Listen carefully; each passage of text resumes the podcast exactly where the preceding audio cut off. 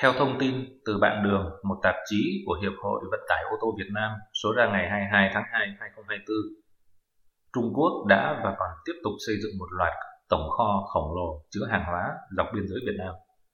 Mục đích của các tổng kho này là giúp Trung Quốc đưa hàng hóa tới Việt Nam thông qua các sàn giao dịch thương mại điện tử với thời gian nhanh nhất, chi phí rẻ nhất. Điều đó chắc hẳn sẽ mang lại nhiều lợi ích cho người tiêu dùng Việt Nam vì họ có thể mua hàng với giá rẻ, được giao hàng với tốc độ nhanh và chi phí thấp. Nhưng mặt khác, liệu điều này có đem lại tác dụng tiêu cực cho doanh nghiệp Việt Nam hay không? Đằng sau các tổng kho siêu to khổng lồ dọc biên giới Việt Trung này còn có vấn đề về kinh tế chính trị vĩ mô nào khác hay chỉ đơn thuần là thương mại điện tử? AFA xin ý kiến trao đổi từ một số chuyên gia kinh tế về vấn đề này.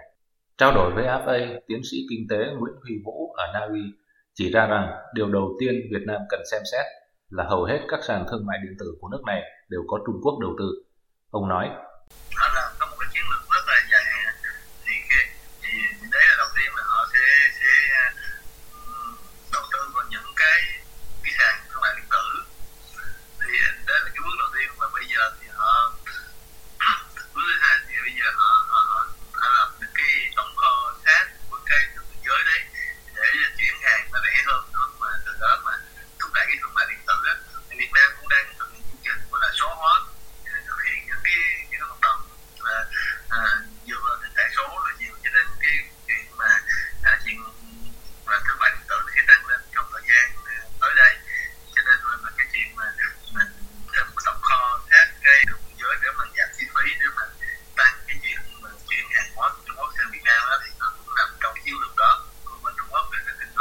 Mặt khác, theo tiến sĩ Nguyễn Huy Vũ, những cơ sở hạ tầng cho hoạt động thương mại mà Trung Quốc xây dựng dọc theo biên giới Việt Trung không chỉ phục vụ cho việc chinh phục thị trường Việt Nam mà còn thực thi chiến lược vành đai con đường.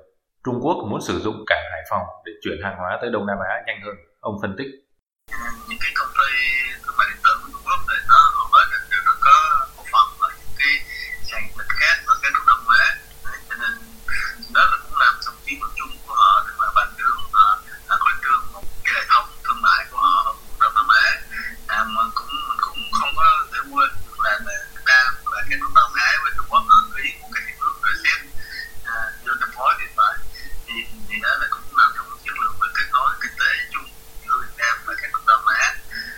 Theo tiến sĩ Nguyễn Huy Vũ, Việt Nam đã tham gia vào chiến lược bành trướng kinh tế của Trung Quốc xuống Đông Nam Á. Việt Nam trở thành một bàn đạp phía Nam cho Trung Quốc. Tiến sĩ Nguyễn Huy Vũ chỉ ra điều này bằng cách nhìn vào các động thái phát triển hạ tầng giao thông của Việt Nam.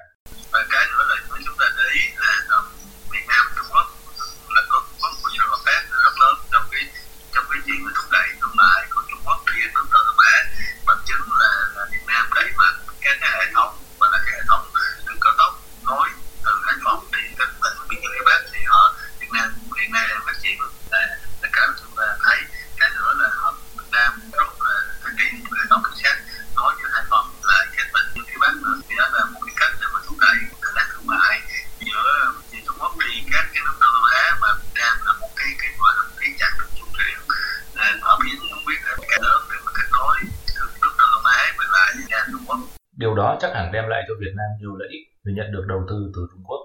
Nhưng trong kinh tế không có gì chỉ có lợi ích một chiều. AFA đặt câu hỏi với tiến sĩ Nguyễn Huy Vũ là chính sách đó của Việt Nam liệu có ảnh hưởng tiêu cực nào tới nền kinh tế của nước này trong dài hạn hay không? Ông cho rằng nhìn vào vấn đề vĩ mô thì thấy là Việt Nam đã hoàn toàn mở cửa về nền kinh tế. Việt Nam ký kết hiệp ước thương mại với hầu hết các nền kinh tế lớn trên thế giới. Nền kinh tế Việt Nam hiện nay là nền kinh tế mở 20 năm nay, Việt Nam theo đuổi chiến lược coi xuất khẩu là động lực cho phát triển. Và điều này đương nhiên có mặt lợi mặt hại của nó. Ông nói tiếp.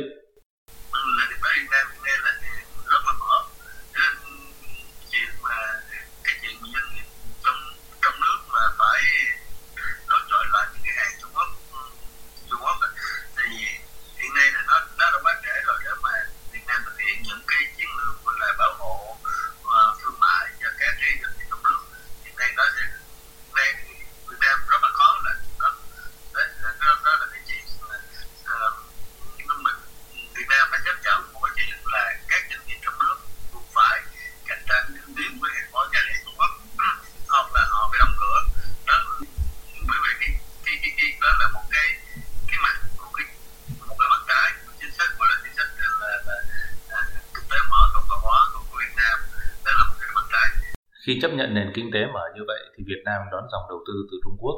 Theo tiến sĩ Nguyễn Huy Vũ, khi nhìn vào bảng thống kê xuất nhập khẩu Việt Nam Trung Quốc thì chúng ta thấy Trung Quốc xuất sang Việt Nam hàng điện tử, máy móc, hàng đã qua chế biến. Việt Nam xuất sang Trung Quốc cũng có hàng điện tử, một số hàng công nghiệp. Điều đó cho thấy quan hệ kinh tế hai nước đã rất khăng khít. Ông chỉ ra là các công ty Trung Quốc đầu tư sang Việt Nam thì chọn Việt Nam làm nơi đóng gói, lắp ráp các sản phẩm đã sản xuất chế biến ở Trung Quốc. Như vậy họ sử dụng nhân công giá rẻ của Việt Nam theo tiến sĩ Vũ, cái lợi của việc mở cửa như vậy là Việt Nam dựa vào đầu tư của Trung Quốc để phát triển kinh tế, còn cái hại là doanh nghiệp Việt Nam phải cạnh tranh cùng với Trung Quốc. Họ phải chọn một phân khúc thị trường khác để sống còn. Nhiều doanh nghiệp Việt Nam sẽ phải đóng cửa vì không thể cạnh tranh được với hàng hóa giá rẻ của Trung Quốc. AFA đặt câu hỏi với tiến sĩ Nguyễn Huy Vũ là xem xét việc Trung Quốc xây dựng mạng lưới tổng kho dọc biên giới Việt Nam trong bối cảnh cạnh tranh Mỹ-Trung. Liệu có thể phán đoán là một trong những mục tiêu khác nữa của Trung Quốc là né tránh các đòn trừng phạt kinh tế từ phía Âu Mỹ hay không? Nói cách khác, Trung Quốc muốn mở rộng sản xuất ở Việt Nam, xuất hàng hóa từ Việt Nam vào các thị trường Âu Mỹ. Bằng cách đó họ né tránh các đòn trừng phạt kinh tế từ phía Mỹ. Tiến sĩ Vũ giải đáp.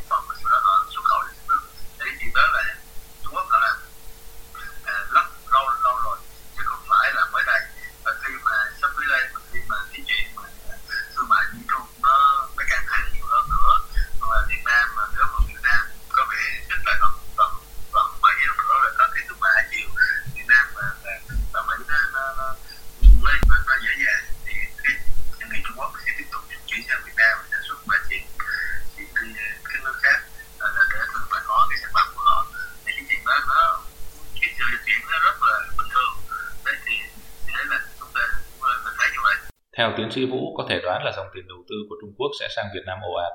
Điều đó có thể giúp GDP của Việt Nam tăng trưởng tốt trong nhiều năm nữa. Trả lời câu hỏi của FA về một tầm nhìn dài hạn hơn, liệu dòng tiền đầu tư ồ ạt này có gây ra mặt trái gì cho nền kinh tế Việt Nam? Tiến sĩ Vũ phân tích.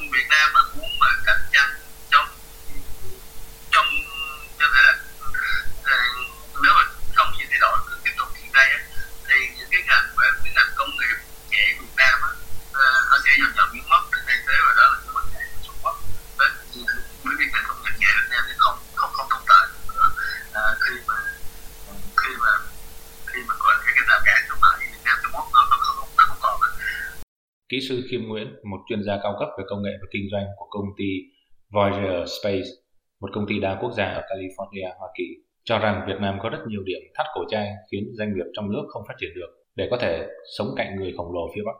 Vị chuyên gia có hàng chục đợt nghiên cứu về thương mại và công nghệ tại Trung Quốc cho rằng xét riêng về mặt logistics, tức hậu cần vận tải, hai điểm nghẽn cản trở doanh nghiệp Việt Nam cạnh tranh được với Trung Quốc là chi phí vận tải và chuỗi cung ứng nguyên liệu sản xuất. Ông cho biết chi phí vận tải của Việt Nam cao hơn Trung Quốc 30%. Còn về nguyên liệu sản xuất thì nền sản xuất công nghiệp nhẹ của Việt Nam phụ thuộc hoàn toàn vào nguồn cung từ Trung Quốc. Trong khi đó, theo kỹ sư Khiêm Nguyễn, nhà nước Trung Quốc lại có chính sách hỗ trợ doanh nghiệp tư nhân rất mạnh mẽ để họ phát triển và cạnh tranh với nước ngoài. So sánh về hoàn cảnh của doanh nghiệp Việt Nam và Trung Quốc trong hệ thống chính trị giống nhau, kỹ sư Khiêm Nguyễn nói, họ ở hai bối cảnh khác nhau với hai cách ứng xử khác nhau. Là nói một câu chân giả này là cho nó dễ hiểu